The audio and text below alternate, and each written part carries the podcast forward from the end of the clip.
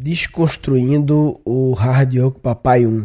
Eu queria fazer nesse episódio uma rápida desconstrução do nosso primeiro evento. Nosso segundo evento ele foi bem maior e tal, mas o primeiro foi um embrião de várias coisinhas, várias sacadas que a gente obviamente manteve e melhorou no 2, né? O evento 1 é interessante que, a princípio, quando a gente surgiu a ideia, vamos fazer um encontro dos alunos, vamos, é importante para eles conhecerem, para se conectarem e tal. No primeiro evento, a primeira coisa que a gente de cara já eliminou é a ideia deles passarem muito tempo trancados no lugar. Isso aí não, vai ser um dia só, é para a gente ainda tinha poucos alunos e pouca estrutura. Vai ser um evento de um dia só, mas não vai ser um dia trancado num lugar. Vai ser um dia em, com vários tipos de experiências que eles saiam de um lugar para outro e, e experiências que eles possam ficar conversando, possam se conectar e não só ficar ouvindo coisas que podiam ser até enviadas por vídeo, que é o que a gente fez agora há pouco, liberou os vídeos, também liberamos no podcast, na né, entrevista com Márcio Balas, Diogo, Luciano Pires, Sidney e Bel, né? E aí, a primeira coisa que a pessoa foi, beleza, vai ser só uma tarde, não vai ser um dia inteiro, vai ser uma tarde sentado vendo palestras, beleza. O resto do dia vamos criar uma experiência. O que é criar uma experiência? Criar uma experiência, pessoal, é criar uma, uma pequena jornada, que a coisa não seja só aquela mesma coisa toda hora. Então, o que, é que a gente fez?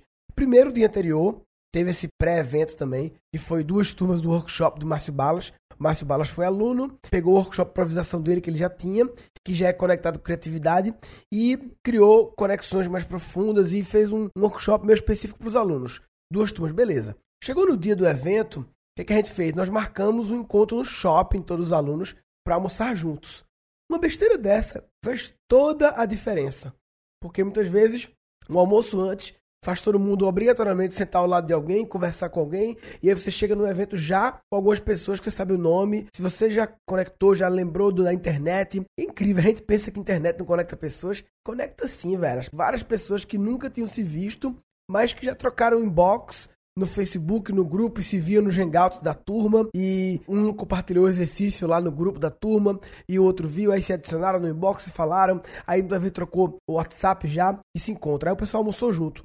Aí colocou o lugar do almoço num lugar, foi no Shopping Vila Olímpia, que dava para ir andando pro cubo, onde foi o evento. Então, acabou o almoço, todo mundo andando, e aí isso cria uma experiência, a galera ali andando na rua. Claro, nem todo mundo foi, mas uma parte interessante foi andando pro cubo, né? Chega lá no cubo, rolou a tarde do evento inteiro, acabou o evento, no próprio cubo subimos lá em cima, um happy hour, umas duas, três horas de happy hour lá, com as biritas e tal, não sei o quê, e depois todo mundo de novo andando, quem quiser podia de carro, lógico, mas dava pra ir andando, para o Picadeiro, onde teve um show de stand-up. E o show de stand-up foi composto por todos que estavam participando do evento. Eu, Bruno, Romano, o Márcio Balos, o Diogo Portugal e ainda um aluno, o Adalberto, que fez um open mic lá, e aí acabou com o show. E essa foi a experiência, ou seja, foi uma experiência curta, mas interessante. A gente, esse pequeno detalhe do almoço e da caminhada, e depois lá.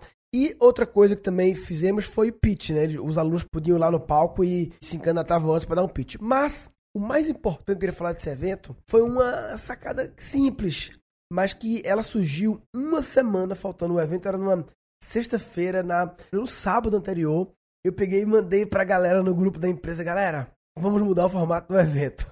Porque o evento, a princípio, e a gente ia fazer o formato tradicional, que é o quê?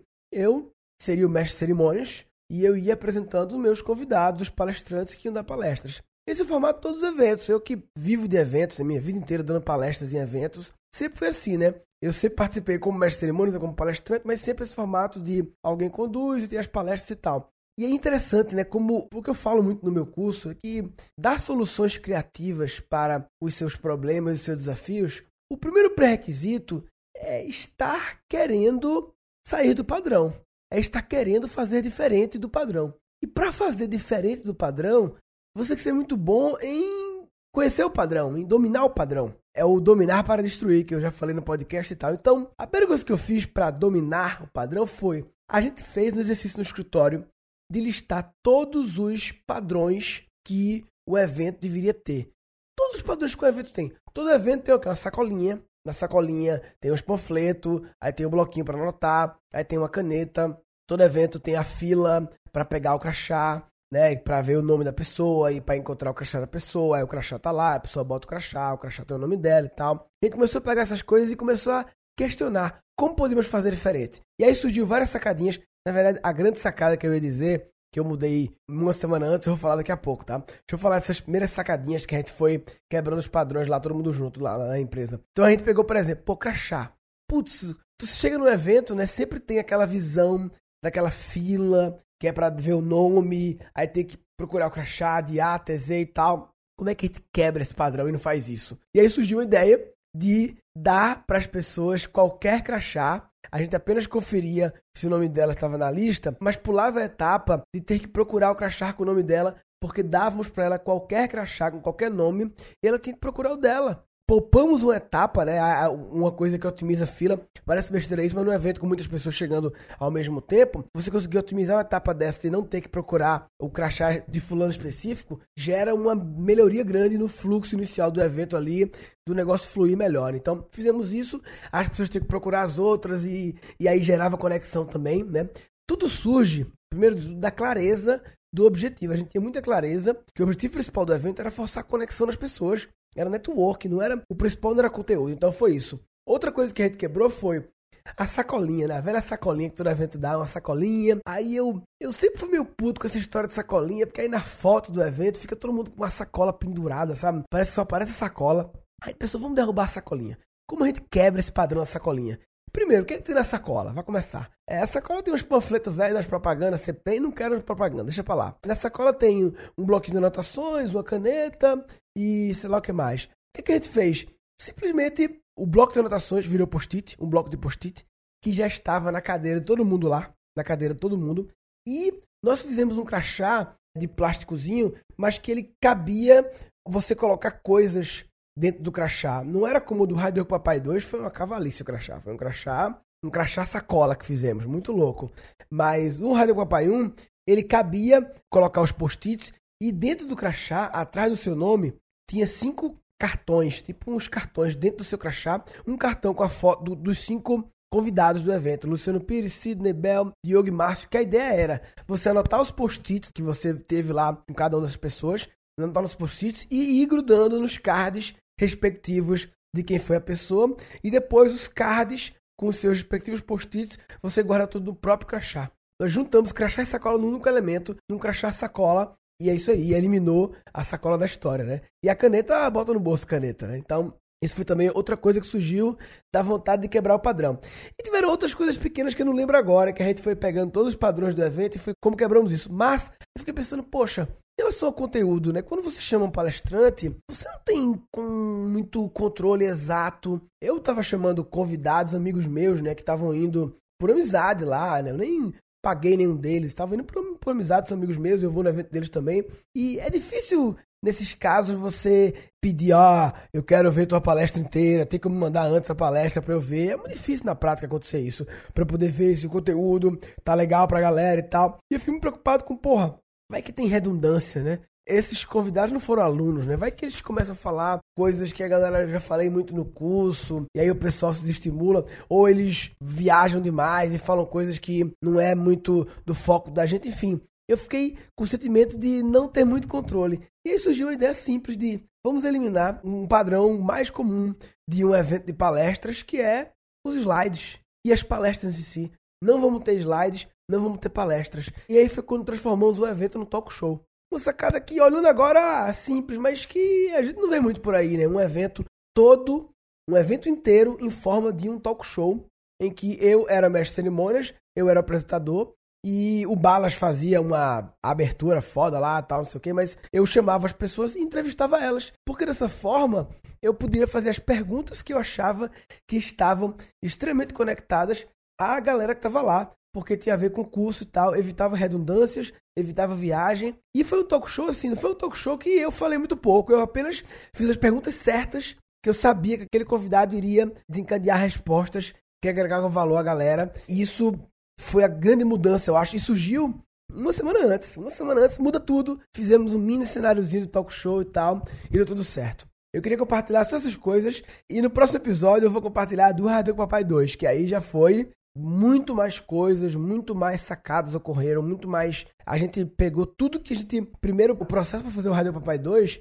foi primeiro listar tudo que fizemos no 1, ou seja, partir já, óbvio, né? Meio óbvio isso, do que havíamos feito e como inovar no que já havíamos inovado, melhorando e trazendo também coisas totalmente novas e tal. E foi épico realmente o evento, fiquei muito feliz com o resultado, foi para mim foi tudo perfeito. É difícil fazer um evento todo perfeito. Quando eu digo perfeito tecnicamente, tudo funcionou e tal. Quer dizer, nem tudo, né? Teve um som que é, de vez em quando, quando alguém saía do palco, o som continuava aberto e a gente ouvia o cara falando do camarim. Isso é um negócio que pode foder um evento, né? Um microfone que fica em aberto, o cara fala uma coisa no camarim que fode tudo. Mas foi, tudo funcionou muito bem. Então, o que eu queria falar nesse episódio? Antes de resumir, eu queria só dar dois recados, né? Que tá no ar a série Quatro Habilidades do Futuro.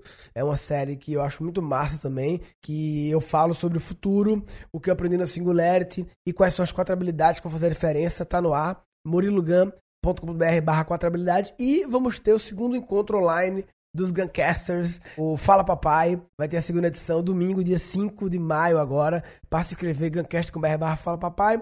O formato eu expliquei já, basicamente a ideia é dar um espaço para cada um falar um pouco, né? Fala Papai, cada um falar um pouco, dar um pitch, fazer uma pergunta para mim, dizer algo que tá precisando, fazer um cantar, sei lá o que. Fazer a galera falar, porque o podcast eu falo pra caralho, né? E vocês não falam. Então a ideia do é um hangout ao vivo, um, uma transmissão ao vivo, em que eu chamo a galera, a galera entra ao vivo comigo também e participa.